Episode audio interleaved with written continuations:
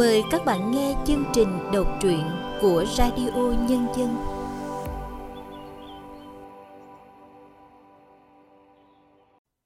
Xin chào các bạn đang đến với chương trình đọc truyện của Radio Nhân dân. Các bạn thân mến, hôm nay chúng tôi xin được giới thiệu truyện ngắn Biển biệt sông của nhà văn Nguyễn Thị Diệt Hà qua sự thể hiện của Xuân Khoa.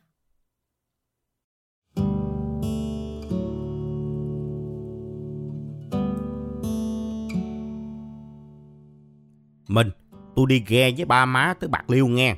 Tôi đi chuyến này thôi á, rồi về.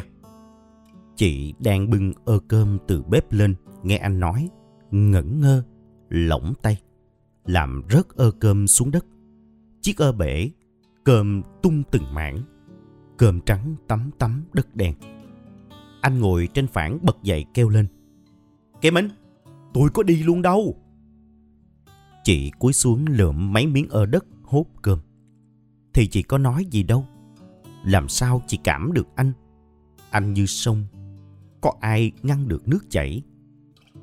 Mình, mấy mươi năm dọc dài sông nước, vui thì neo bờ, buồn thì xuôi theo dòng, ăn ngủ cùng sóng gió.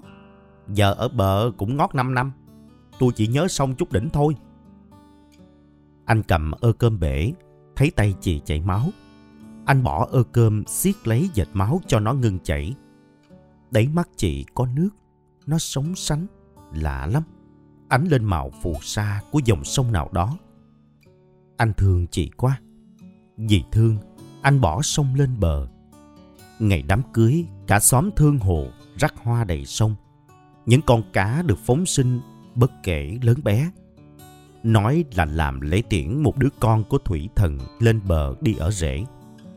Anh bước lên bờ, đi một đoạn xa còn ngoái lại Ánh mắt anh neo đậu, nửa như từ biệt, nửa như hẹn hò quay trở lại. Chị nghe gió lạnh, đuổi theo, kéo tay anh nhắc, sắp đến giờ làm lễ, đi xiết không trễ bây giờ. Bên nhà trai lưa thưa mấy người, anh nhìn qua nhìn lại, hỏi chị có buồn không? Chị nói chỉ có anh là cả trái đất này vui rồi, không có chỗ cho buồn ở lại. Cha mẹ chị cho một mảnh đất cách xa sông. Căn nhà mới được dựng lên, mảnh vườn cũ được gieo trồng mới, bầy gà được gầy, con heo nhỏ được nuôi. Anh lóng ngóng, làm gì cũng rơi rớt, y như người say rượu. Những chuyện trên bờ anh phải học từ đầu. Chị ôm chồng nói không sao đâu rồi sẽ quen. Chỉ cần chồng vợ thương nhau thì mọi cái khó thành dễ hết. Mà dễ thiệt, anh học mau quen, làm mau giỏi, mọi thứ còn khéo léo hơn người cha sanh mẹ đẻ ở trên bờ. Chị mua đủ trăm con cá thả xuống sông tạ ơn thủy thần cho anh lên bờ với chị.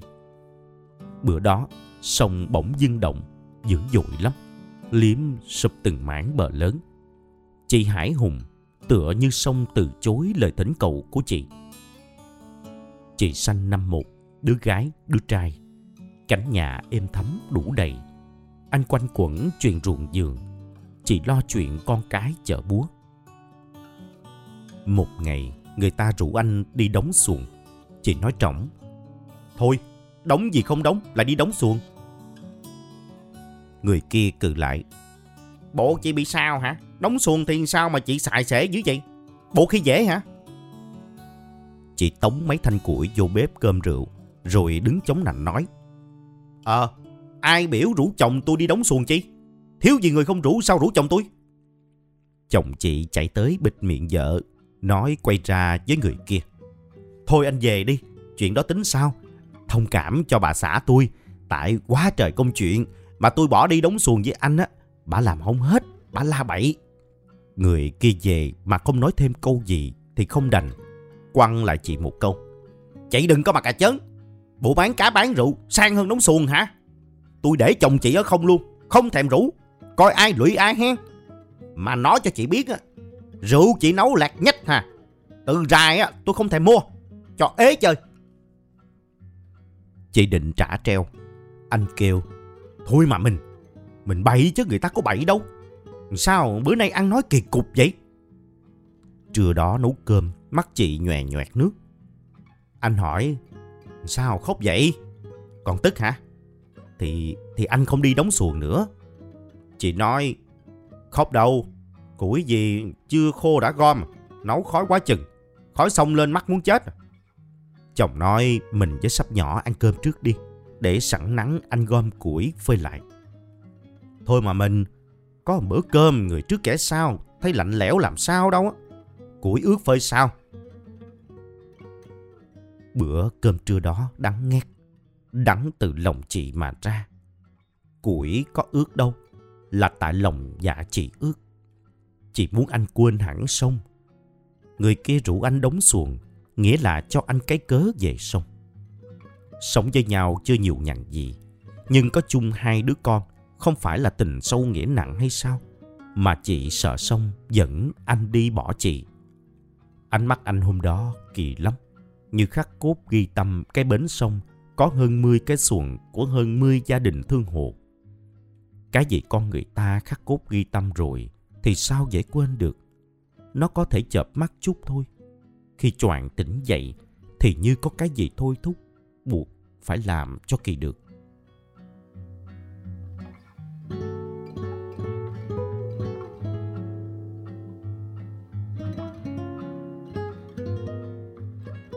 Chị hay lấy cá của anh đem ra chợ bán. Khi đó chị 18 tuổi, anh hơn chị 2 tuổi. Sáng bán xong trưa về giao tiền cho anh. Anh hay hỏi chuyện trên bờ. Chị nói theo chị đi chợ một chuyến cho biết. Chuyện bờ mênh mông như sông vậy. Kể biết chừng nào hết. Bà anh nói lên bờ thì về xiết đừng ở lâu. Cả đời sống trên sông, lúc lên bờ như con cá dính câu, không có đường về. Anh nói ba lo chi chuyện đó. Không lẽ người con gái đẹp kia câu anh? Người ta chắc có nhiều người dòm ngó rồi. Giờ anh có muốn mắc câu, chắc cũng không ai thả.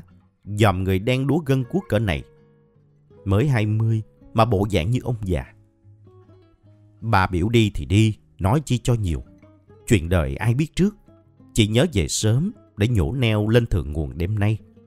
Khúc sông này cạn cá rồi. Anh tưởng sông mới mênh mông. Ai dè bờ cũng mênh mông. Mà nhiều thứ lộng lẫy quá. Mắt mắt ngó lên dòm nhà cao cửa rộng. Chân bước hụt mấy lần. Bờ hấp dẫn quá chừng chừng. Con trai con gái ai cũng đẹp. Quần quần áo áo bảnh bao hết sức. Thứ gì trên trời dưới đất có thì trên bờ đều có hết. Ở vậy chắc sướng dữ. Đôi chân chắc tung hoành ngang dọc, chứ đâu mượn mái chèo đưa đi.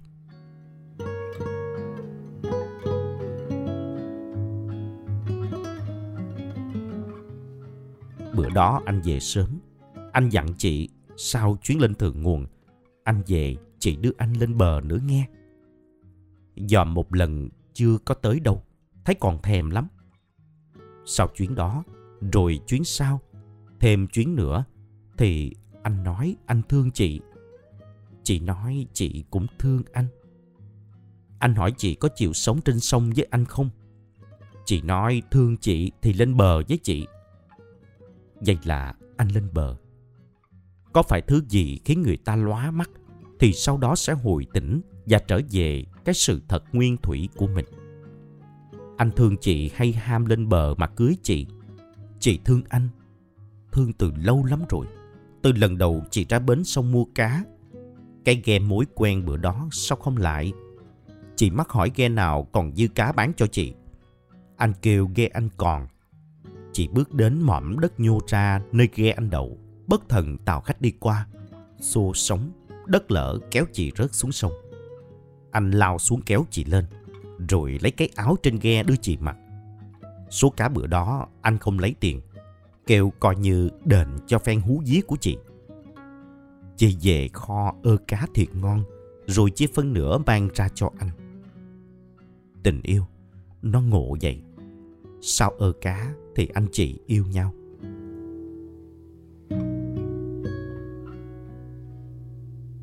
Đêm đó anh thang nằm trên giường, đau lưng hơn nằm trên cái sạp dán ở ghe. Chị nằm im, giả đò ngủ mê không nghe thấy. Gió ở đâu đường không lọt qua khe cửa lạnh thấm thịt da. Anh gọi thêm tiếng mình ơi. Chị giả đò đều đều thở như trong một giấc ngủ sâu. Anh trở mình hai ba lần, trút mấy hơi thở dài rồi cũng ngủ. Lúc đó chị mới dám mở mắt, len lén nhìn anh. Từ ngày lên bờ anh đẹp ra, nhã nắng trắng trẻo mập mạp. Hàng xóm khen anh hợp bờ hơn sông. Mấy đứa nhỏ giống y cha, thấy cưng. Chị đâu có đổ thừa cho người kia rủ anh đóng xuồng xui anh nhớ sông. Chắc nỗi nhớ, nó đã nằm sẵn đó lâu lắm rồi. Nên bữa nay anh nằm giường thấy đau lưng. Ngực chị lói, ém tiếng ho trong cổ. Chị nhớ cơn giận dữ của thủy thần. Anh đi, mang theo ba bộ đồ. Anh nói với chị, với con đừng có lo. Mãn mùa lúa anh mới đi mà. Coi như đi thăm ba má vậy mà. Ông bà già không chịu lên bờ. Mình là con, chăm lo là lẽ thường tình. Huống gì anh là con một. Chị dắt hai con tiện anh ra bến. Rồi chị nói, hay chị với con xuống ghe chăm sóc ba má, đặng vợ chồng con cái gần nhau. Anh nói, sắp nhỏ còn đi học, ghe rầy đây mai đó, sao mà học được. Ghe chật, cũ rồi, sao chứ từng đó người được. Với lại, chị với hai đứa nhỏ quen sống trên bờ, sống trên ghe không chịu nổi đâu. Mình chịu được thì tôi cũng chịu được. Cho mẹ con tôi theo mình đi. Mình dắt con về đi. Tôi đâu có đi luôn. Mãn con nước này tôi về.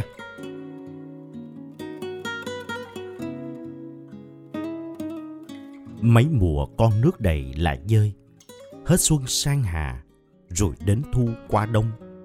Sông chảy xuôi, mà chiếc ghe chở anh đi không trở lại.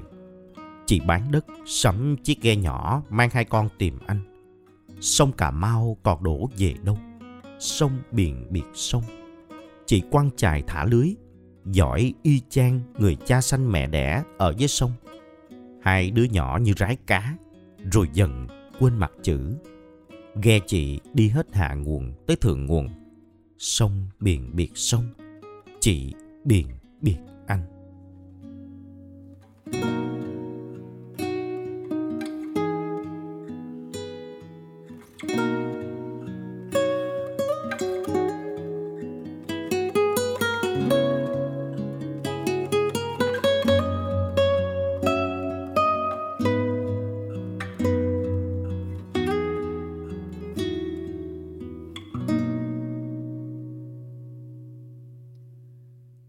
Các bạn chưa nghe xong truyện ngắn Biền biệt sông của nhà văn Nguyễn Thị Diệt Hà do Xuân Khoa thể hiện. Sau đây, chúng tôi mời các bạn cùng nghe nhận xét về tác phẩm này từ nhà phê bình Nguyễn Hoài Nam.